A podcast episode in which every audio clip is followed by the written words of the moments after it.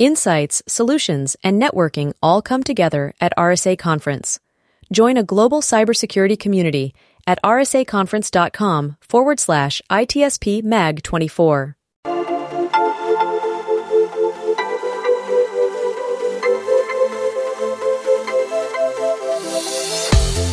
Welcome to the intersection of technology, cybersecurity, and society. Welcome to I T S P Magazine. You're listening to a new Redefining Security podcast. Have you ever thought that we are selling cybersecurity insincerely, buying it indiscriminately, and deploying it ineffectively? Perhaps we are. So let's look at how we can organize a successful InfoSec program that integrates people, process, technology, and culture to drive growth and protect business value. Knowledge is power, now more than ever.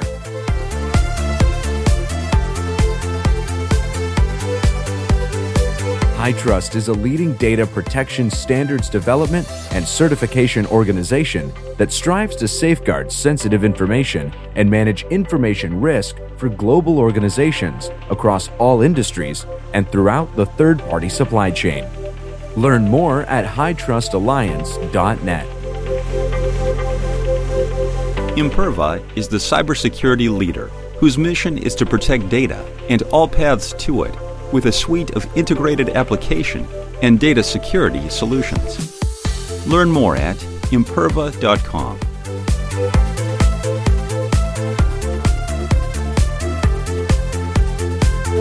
Marco. Sean. How's that uh, job hunting going? Um, I don't know. It's, uh, it's an industry that is constantly changing and just cannot, seems to find the entrance. They keep moving it. You know, one time they told me I needed to have a technical background, computer background, and you know, there's many different entrances. Kind of like a Easter eggs hunt here. That's right. The, the doors, the doors are moving as you're as you're chasing them, and that's one perspective, right? The other perspective is you're on the other side of the door, and you can't figure out why nobody's knocking. Yeah. and, if, and if they like, do, they don't meet the uh, ten years experience with the technology that hasn't existed I love for it. ten years. I'm picturing Harry Potter and Hogwarts where all this the stairs moves inside and, and you right. just don't know. A door is there, then it's not there anymore. And, uh, you know, this is this is an interesting conversation that we, we had many times in the past. Um, it's not the yeah. first one. Well, it's a persistent but, problem. That's the. That's but yeah, exactly. It's because the problem is still there. Um, it's uh, it's about the human element in a technology-driven field. And maybe now the question is, is it really technology driving itself, or it's it's humans that are doing that? So how, how do you match the two things? And how can you have the the doors align? I think that's, right. that's what I want to learn today. What's that's the secret? Right. We, we want to align the, the candidates with the, the hiring managers and, and the, the broader spectrum on both sides of that. And one of our guests we've actually had on before, we, we talked with him.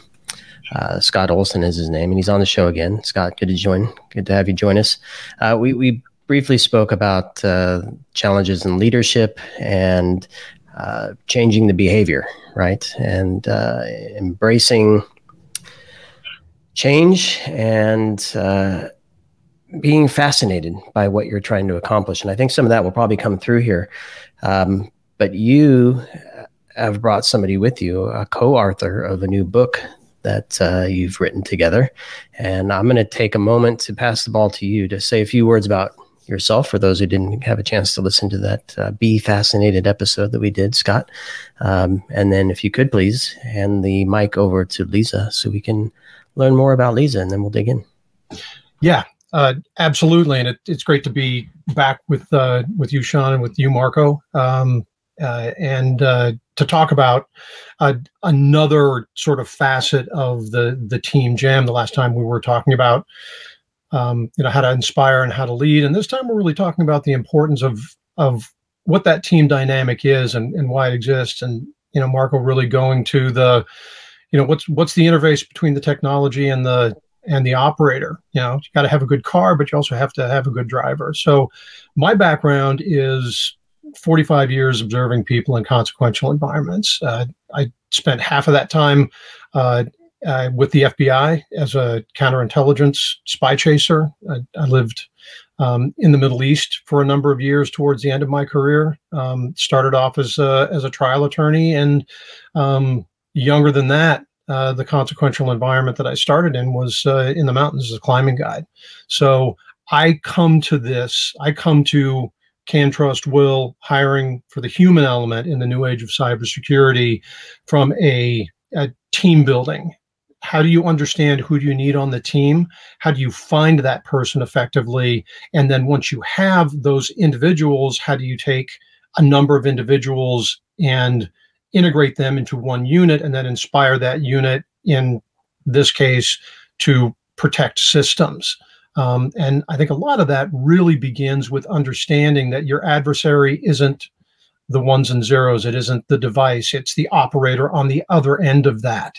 Um, and the, the, the bad guys are working in teams, so the good guys need to work in teams. And that's a lot of the reason why I, I partnered with Lisa. And I'm thrilled to introduce you guys to, to Lisa Garber, who's an adjunct professor um, at, uh, at Klein School of Law. Um, and really, really smart and extraordinarily capable in the cybersecurity space and in the legal space. And I'll just hand it over to Lisa to uh, um, give us more on her background and her optic of both the partnership and the Can Trust Will process. Lisa? It's it's so hard to follow Scott after he introduces himself. Every time it doesn't get easier, but thank you very much. I am also thrilled to be on today. As Scott mentioned, I am a cybersecurity and privacy lawyer and consultant. I am an adjunct law professor at Drexel's Klein School of Law.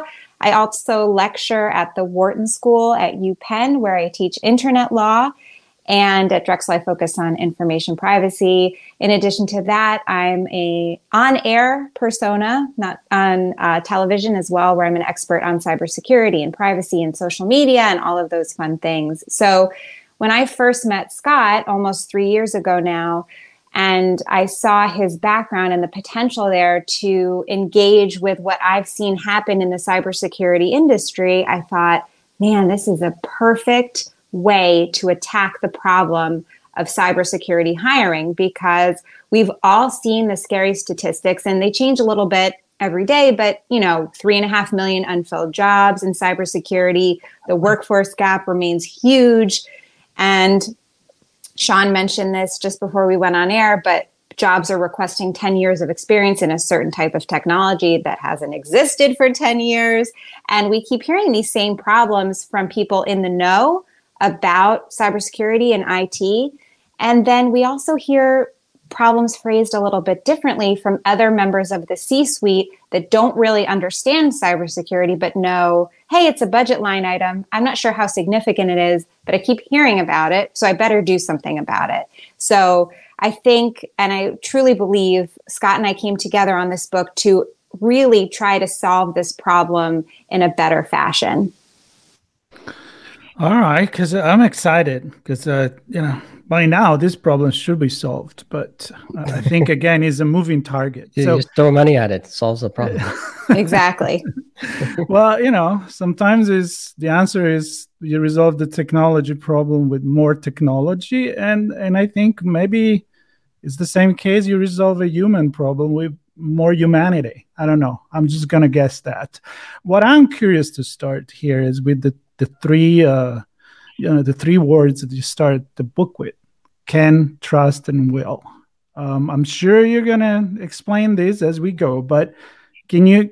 I, I just need to know right away. Give me a teaser on that. Why can, trust, and will? I, I want Scott to answer that. Although I will say, when we were discussing this portion of the book, when we got there, and it was about halfway through after doing interviews and analyzing and research, Scott used these words over and over again. I said, yeah, that's it. That's our method. So, Scott. So tell us about it.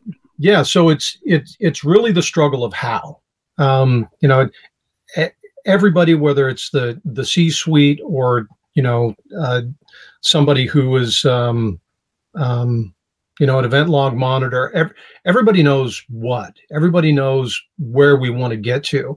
But but the the hard thing is is how. How do you find the people you actually need? And so what we struggled with was articulating w- what's the system when you have a hiring manager who is so frustrated because they've they've hired a good person and the person hasn't worked out. They hire another good person and the person has. What they want to know is, you know, how do I how do I find the right person? The person that's wants to be in this industry wants to know, uh, okay, how, how do I do that? Do I get a four-year degree? Do I get a two-year degree? Do I get a, a certificate? Do I, um, you know, just start hacking into stuff and teaching myself? How do you do this? And our answer is you have to have a system. It's not about looking for a person. It is about creating pools of candidates and filtering them properly so that at the end, when you're doing the very difficult work, which is determining whether the person that's sitting across from you in that final interview will actually do the things that you need them to do, particularly when it's difficult, um, you you're not wasting your time and energy by just interviewing everybody. And so Can Trust Will is the structure. What a person can do is binary. They can code in COBOL or they cannot. They can sit for twelve hours uh, and and read event logs or they cannot. They can effectively uh, penetration test a system or they cannot. That piece is binary, and even if the technology is complex, it's actually pretty easy to test somebody and figure out whether they can do it. The next filter is trust. A lot of people put due diligence at the end, and we think that due diligence goes in the middle because what really matters, and that's the trust piece, what really matters is what a person actually will do. And to answer your your uh, initial question, Marco, the big challenge, particularly in the tech world, is actually a misapprehension or a misunderstanding of what correlates to success. We're still struggling with people who think, if I only have the right certifications, I'll be good. Or the hiring manager who thinks, if I just have the right skill set and the right number of years of experience, that correlates to uh, a good employee. And, and the reality of it is it doesn't. Um, and so it's very important, we think, to distinguish between what a, can, a person can do and what they will do, and to recognize that a person can be trained for can, but probably can't be trained for will. And the really interesting thing, and I'll I'll give you this, and then um, this this last story, and then uh, hand over to Lisa. We find that if you look in non-technical markets, hiring managers in very basic, very simple industries actually get this right. If you go into any warehouse in the in the world, and I don't necessarily mean an Amazon warehouse, but any warehouse, the person who's running that warehouse probably needs to hire forklift operators. And most people whose job it is to hire forklift operators do not ask candidates if they know how to drive a forklift. They ask them if they'll show up on time, because they know that they can teach almost anybody, some exceptions, they can teach almost anybody to drive a forklift. But what they know they really need is a person who will show up on time. So they're hiring forklift operators, but they're looking for people who will show up on time. And in the cyber world, we're looking for forklift operators. We're not looking for people who will show up on time. And then we wonder why we don't have a correlation to success. And what we do in the book, and this is partially it's chapter two, but but part of it is actually in chapter seven, is we're looking at specific behavioral characteristics, things people will do when the chips are down that correlate to success. You want a, a pen tester or somebody who's sitting in your operations center to really function at a high level when the power goes out and the whole thing is burning down. Um, and you can know that. That's the will. Whether they can operate the devices in your G S O C, that's the can. You can train that. Lisa, fill in my gaps. What did I miss? Sure. So some of these problems that Scott mentioned and that we discussed in, in large part in the book, I mean, really common pitfalls in hiring the idea of fit. If somebody's a quote unquote great addition to the team, or you take a chance on someone because they seem like a superstar, these are all problems that are inherent to hiring for any field. And really, Can Trust Will is something you could apply to all different kinds of fields. But in this book, we focus on cybersecurity and we really contextualize the process in, from my perspective, the laws and the regulatory landscape surrounding cybersecurity, which is also, we talked about moving doors as you're trying to chase them. I mean, the patchwork of cybersecurity and privacy laws is something that there's, even though we keep seeing Senate proposals to change it and have one federal unified standard, just like the G D P R in the E U, that hasn't happened yet. We, we contextualize it in understanding the basics and what kinds of careers there are out there, what kinds of certifications and academic degrees and real life experience that apply, obligations and budgets. So in that way, we contextualize it for the cybersecurity and privacy world. But really, this proprietary hiring model focuses on how you describe the person that you need in cybersecurity, because most of the jobs in cyber can be high stress.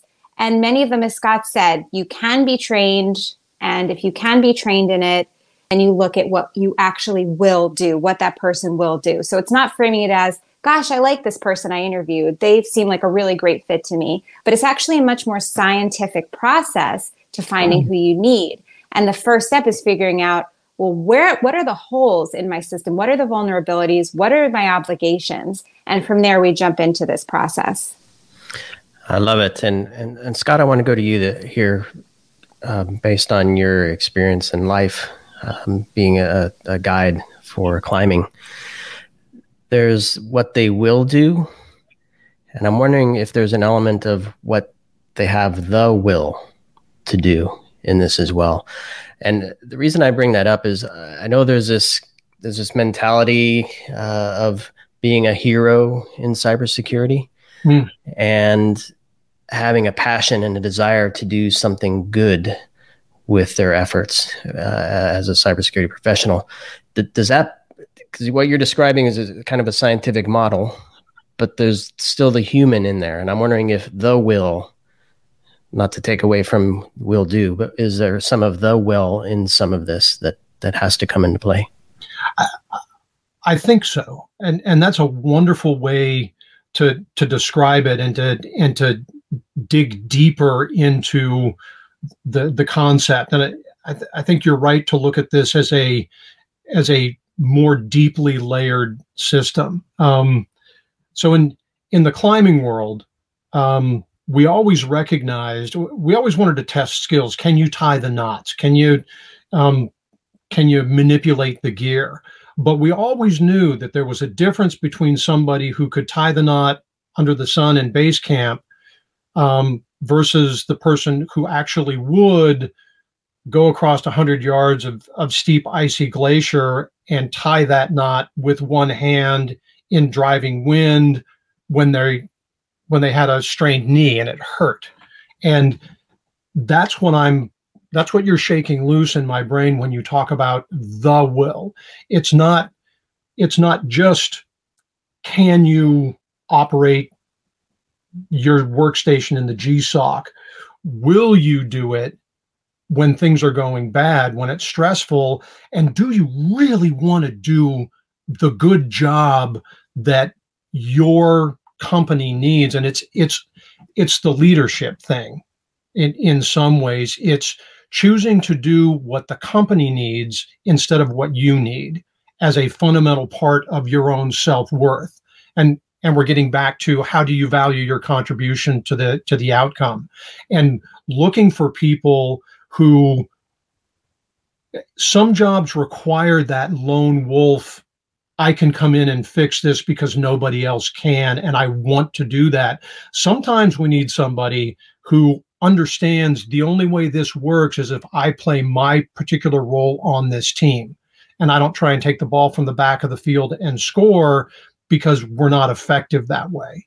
Um, so the will, the drive to succeed in a very specific, greater than me goal outcome it is a huge part of this. And I think that the challenge is that as we as we talk to people, uh, certainly in the in the cybersecurity world, but even in just the, the general H R space, a lot of people really think, well, you can't possibly know that until you see somebody at work. And and our response is, and, and this comes from really my expertise as an interview and interrogation instructor, um, as someone who's certified in the C I A deception detection system, and understanding how people function. If you know what you're looking for, if you know that you need somebody who values making a contribution in the team, and you know that that behavior characteristic correlates to success in this job because you've looked at who's been in that job, you've looked at who has succeeded and who's failed, and you've identified that behavior.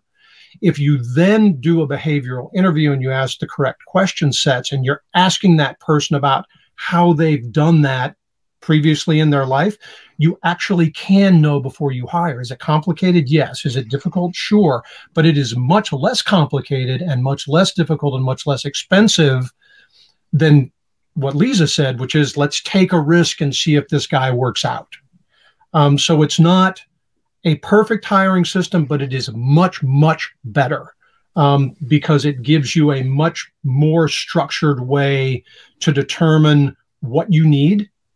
Uh, and it reduces your turnover. It reduces all the negative things. Does that does that get you where you wanted to be with the with your question? I mean, you really got my brain spinning, and it means I end up saying that, a lot of words. That was my goal, and I, I want to hear Lisa's perspective on this. Yeah, too.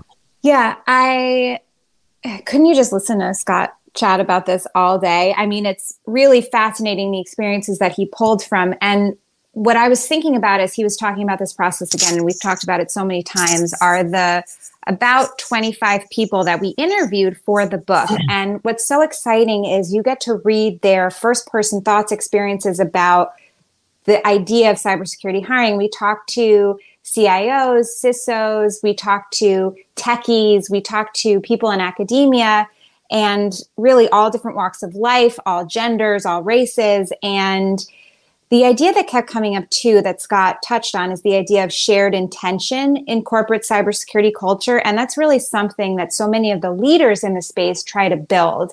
And we get different ideas on how to do that successfully, many of them great, great avenues to consider. And what Scott was talking about in terms of behavioral analysis being vital to cybersecurity hiring is that there has to be this buy-in to the idea of then shared intention.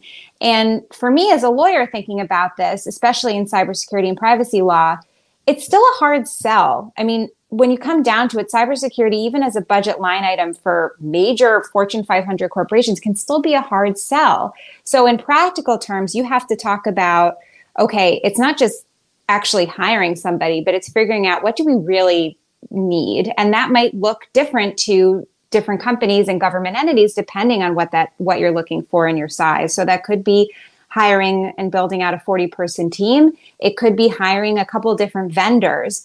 Either way, you have to go through a great hiring system because otherwise you're just blowing money. And to understand the budget thought process really ties into the corporate cybersecurity culture. And the people that we spoke with, including many former government officials that moved into the private sector, many other C-suiters that were techies and moved up, they talk about how they create corporate cybersecurity culture successfully. And that means educating people as well. And that means understanding how to talk with people about some of these very complex topics, because as we all know, the tech behind it is complicated, but really the human piece of it doesn't have to be if we manage it right. And what we hope to do with this book, what we've hoped to do and the feedback that we've gotten that we have done successfully is to give this foundational knowledge base and skill set to allow people to move on, to put this process in place so that they can successfully do it over and over again. Because cybersecurity is a dynamic field. The laws are constantly changing. The threats are constantly changing. So to be able to have a constant in terms of the process to fit the people in is really the only way to succeed. All right. So um, I'm trying to decide. There's a million questions in my head from that. Yeah, I know. But I'm going to stick with the one that came to my mind. And, and it's all connected. But when uh, when Scott was speaking, and, and Lisa, you always say, he's so good. He's so fascinating. And you, you just can l- listen to him for a long time. He's a human.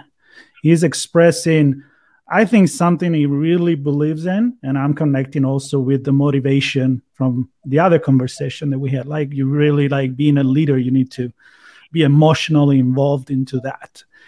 And, and so I'm here and I'm like, I love it, because I, I don't think human, humans can be replaced by technology as much as I love technology. I love artificial intelligence, algorithm, where it can bring us.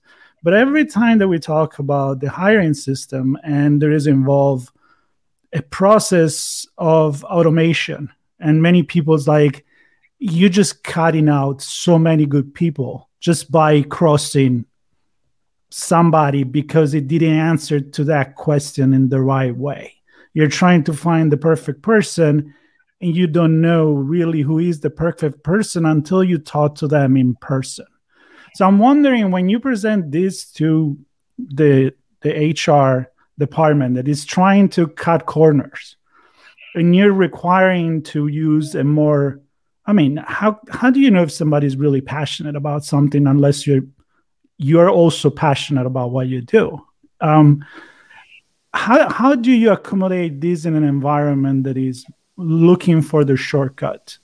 I hiring. would I would love to take a first shot at that question, yeah, Marco, please. Because Scott and I had the opportunity to speak with a quote-unquote startup the other day that's come up with a fantastic way to measure some of the hard skill sets for cybersecurity. And in doing that, they really open up the talent pool. So people that may not have a long resume, people that maybe didn't major in comp sci or technically know a lot of the things behind the different certifications in the field, but have been hacking away in their basement uh, while they were working a part-time job at a coffee shop, whatever it may be. They've found a way to measure those different talents and those different skills. And so I think part of this is, yeah, if you're trying to cut corners, there obviously cutting corners is never the right way to do it, but the talent pool in the end for cybersecurity is much larger than we make it out to be. We have to be open to looking at people coming from all different kinds of backgrounds. That's one of the major theories of the book, which is you need to diversify. And it's not just how we typically think about diversity, but where we hire from. So whether that looks like somebody who comes from academia with that pristine resume, or somebody that's been hacking and does it for fun and is really fantastic at it and learned on their own. So I think that's part of your question. If you're looking to quote unquote save money when you're hiring, look in different places than you normally would, because that's a way to find great candidates. But then when you're talking about the human element versus tech, I also love technology. But I remember one of my earliest news clips was going on talking about the scandal when people realized that Amazon's Echo was recording them when they didn't realize it, because it was using a trigger word, anything that sounded similar to Alexa, to start recording. And what's the problem there? Well, the A I behind that system is programmed by a human being, and it has to keep getting better. It has to keep fine-tuning. So behind whatever technology we have, there's constantly that human element. So no A I or M L is ever going to take the place of, of the human element, and we have to understand that, especially in a tech-driven field. And that's one of the points I think that's so hard to explain to people hiring in this field that know it, that may be techies, because they might want somebody that operates kind of like a machine. But we need people that are creative, that hunt for solutions, that are passionate and excited. And those aren't necessarily qualities you find in tech, right? Those are completely human elements. Yep.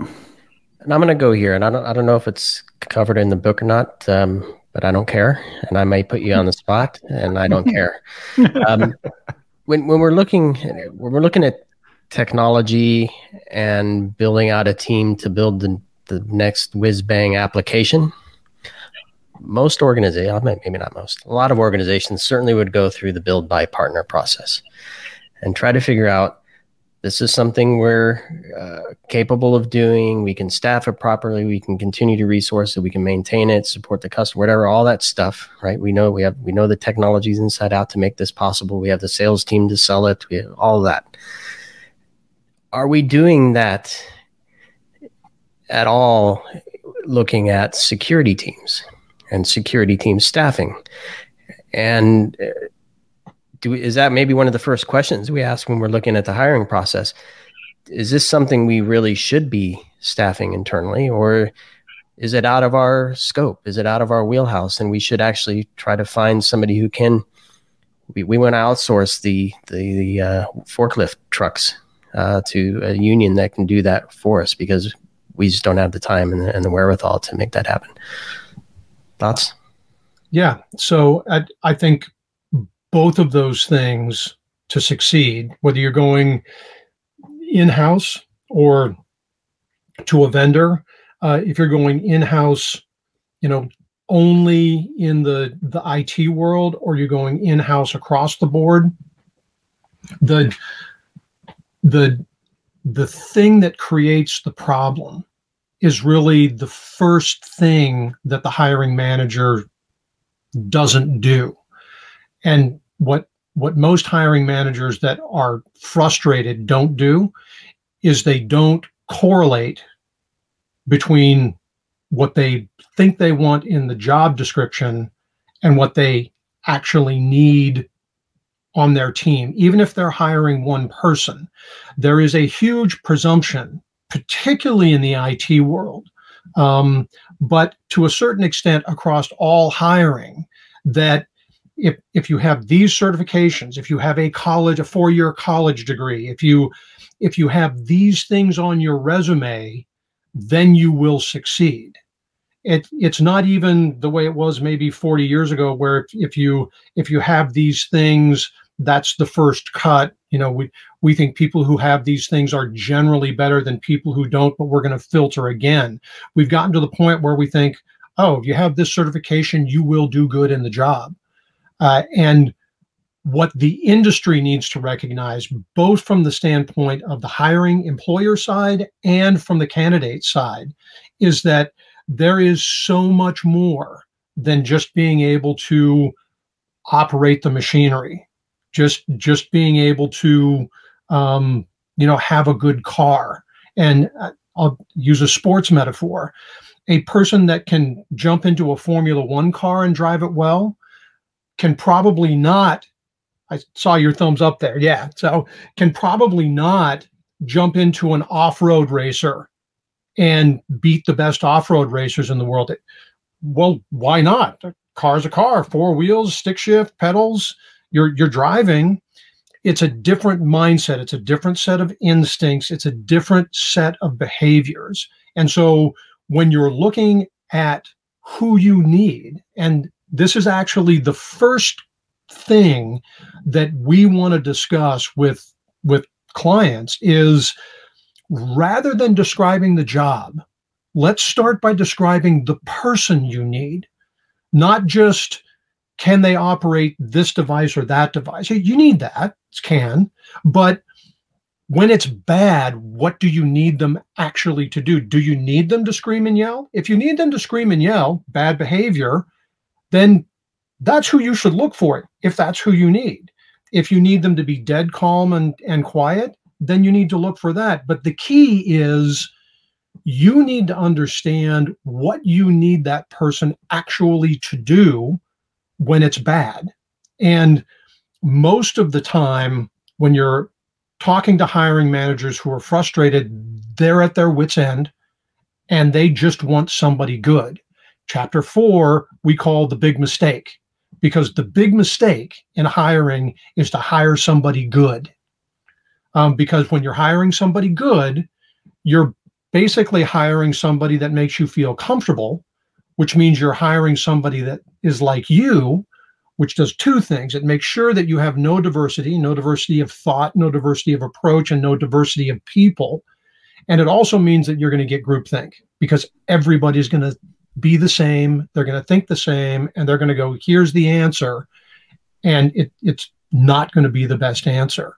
Um, So it really starts with look at the history of this job, whether somebody has had this job before, whether you've had vendors in it before, whether you've had somebody dual hat it or, or triple hat it into it, and identify what in this role caused a person to succeed, what caused them to fail. You already have the data. You just need to look at it.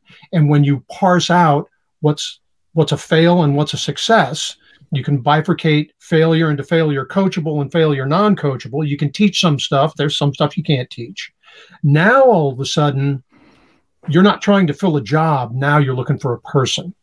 And that's the, the critical difference, is to stop trying to fill jobs and to start looking for people and to start running them through these specific filters so that when you get down to that conversation, the behavioral interview, you know that you're just looking for Will. You're looking for those very precise things that are going to make them a good custom fit for your team.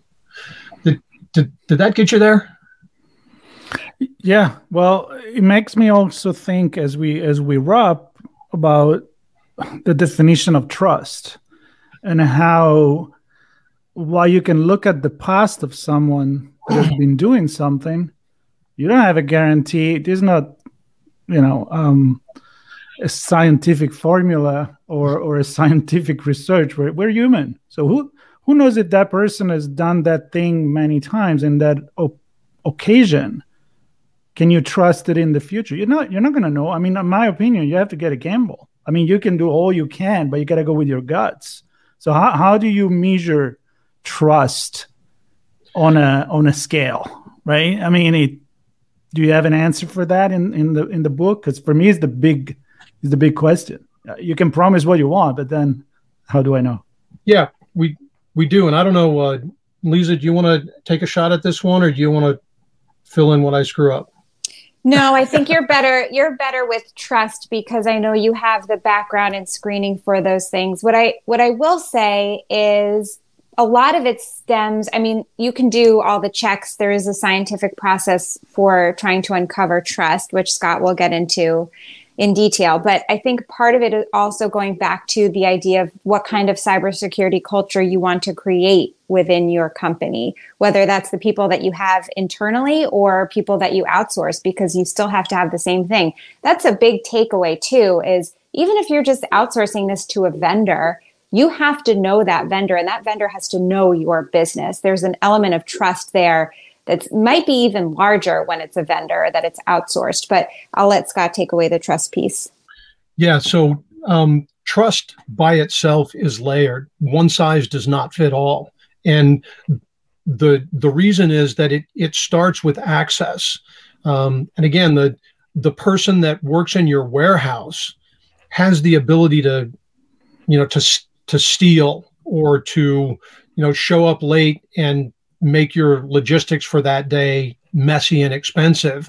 But their ability to um, damage the organization is fundamentally different than your C I S O, whether your C I S O is Uh, dishonest, or whether your C I S O panics when uh, when the heat turns up. And so when you're looking at trust, it's important to make a value judgment about, for this role, what is our level of initial due diligence in, and that decision we think needs to uh, be in direct correlation to what's the what's the potential impact. So If you're if you're hiring somebody who's a um, an event log monitor, um, maybe you're going to do basic criminal records checks, a, a due diligence package. If you're a large company, maybe your H R folks can do that. If you're a smaller company, there are great companies out there that can give you a, a variety of, you know, what's this person done in the past? Do they lie, cheat, and steal, or do they not? Obviously, fundamentally, you want people who are honest and not people who are dishonest. Um, on the other end of the spectrum, on this sliding scale, as you get into more and more important jobs, you can do more and more sophisticated, but correspondingly more and more um, expensive uh, reviews. So the government does this all the time, right? Background view for a, a top secret security clearance. They go to the neighborhoods where you've lived in the last ten years and they interview you know, three or four people to find out who knows you and what is this person like. So criminal records checks, we're, we're going to go talk to your neighbors. That's uh, a, a deeper dive. But I think the other thing that a lot of companies forget is that the, the trust piece, the due diligence piece, doesn't stop when you hire. And Chapter seven is all about onboarding. And it's not, you know, gee, do something more than put a, a you know, company manual on the desk and a, you know, login on a Post-it note and say, you know, welcome to the team. You need to do the integration piece, but you also need to understand that honesty and high functioning is a part of the corporate culture. And it's not about, you know, snitch on your neighbor. It's about, we care about keeping this company secure. We have a value system. And so part of trust is creating an environment where we care. Um, and that circles back around to some of the leadership stuff that we talked about before, but it's also about corporate culture. And um, the, the C I S O from Dominion Energy, a, a guy named Adam Lee, talks a lot about the, the corporate culture and the values. And one of the things he said, and I'll I'll get the quote wrong, but he he essentially said, we get candidates who come in and it, it doesn't matter how good they are. If they don't have the values, they're not getting a job here. And, and that's part of trust too. It's part of high functioning. It's part of commitment to the organization. So trust is an interesting thing because sometimes it's very binary and sometimes it's part of your whole career progression. Um, so I would say the, The fundamental answer to your question is that when you get to trust, you start on trust and you never end. You never end. It's part of high performance. Um, it, it, it's part of keeping focused on the outcome. And it's part of recognizing that your team will always change. And you're not going to solve your hiring problem just by hiring a great person. You have to continue to do this, and that's why you need a process. And that's what the Can Trust Will process is about. It's having a process that continues to bring people in as people cycle out. And it goes back to culture. Yeah. Yeah. Definitely does. And I, I also want to bring it to the point you made, uh, Lisa, that I, I really wanted to dig into, but we don't have time, which is the shared intent. And I think open communications around that highlights where everybody's on the same page or not, right? And um, yeah, with that, I, th- I think we're gonna we're gonna cut it here. Uh, lots of information for people to chew on. I think our goal with these is to get people to think, and thinking differently isn't always comfortable. Um, but I can suggest folks get the books, and I trust that they will read and think. Ooh, nicely done. Right? it's it's time to, what do you say, Scott? Start looking for people, not just to fill roles, and uh, hopefully hiring for the human element in the, in the new age of cybersecurity will help uh, organizations take some of those first steps to actually do that. So Lisa, you're amazing. Thank you for a clear picture of what this is for, who it's for, and, and why you wrote it. And Scott, it's always a pleasure to have you on and to hear your stories as well. Thank you, gentlemen. Such a pleasure. And I will say, don't get scared when we see headlines that there's hundreds of people moving between Microsoft and Meta for the creation of the metaverse. These things are going to keep happening. So having that process, like you said, is the most important thing. It's not static. Cybersecurity is the most exciting field to be in. We have to understand how to interpret our humanity into the field. Love it. Plus, those may be avatars, so we don't really... Exactly. But we, we'll live the metaverse for I'm another a, I'm an avatar. Thank you guys. Right. So it's great seeing you again. Yep. Great to have you on. Thanks everybody for listening to another episode of Redefining Security here on I T S P Magazine. Keep thinking. See you on the next one. Imperva is the cybersecurity leader whose mission is to protect data and all paths to it with a suite of integrated application and data security solutions. Learn more at Imperva dot com. HITRUST is a leading data protection standards development and certification organization that strives to safeguard sensitive information and manage information risk for global organizations across all industries and throughout the third-party supply chain. Learn more at hitrustalliance dot net. We hope you enjoyed this episode of Redefining Security podcast. If you learned something new and this podcast made you think, then share I T S P magazine dot com with your friends, family, and colleagues. If you represent a company and wish to associate your brand with our conversations, sponsor one or more of our podcast channels. We hope you will come back for more stories and follow us on our journey. You can always find us at the intersection of technology, cybersecurity, and society.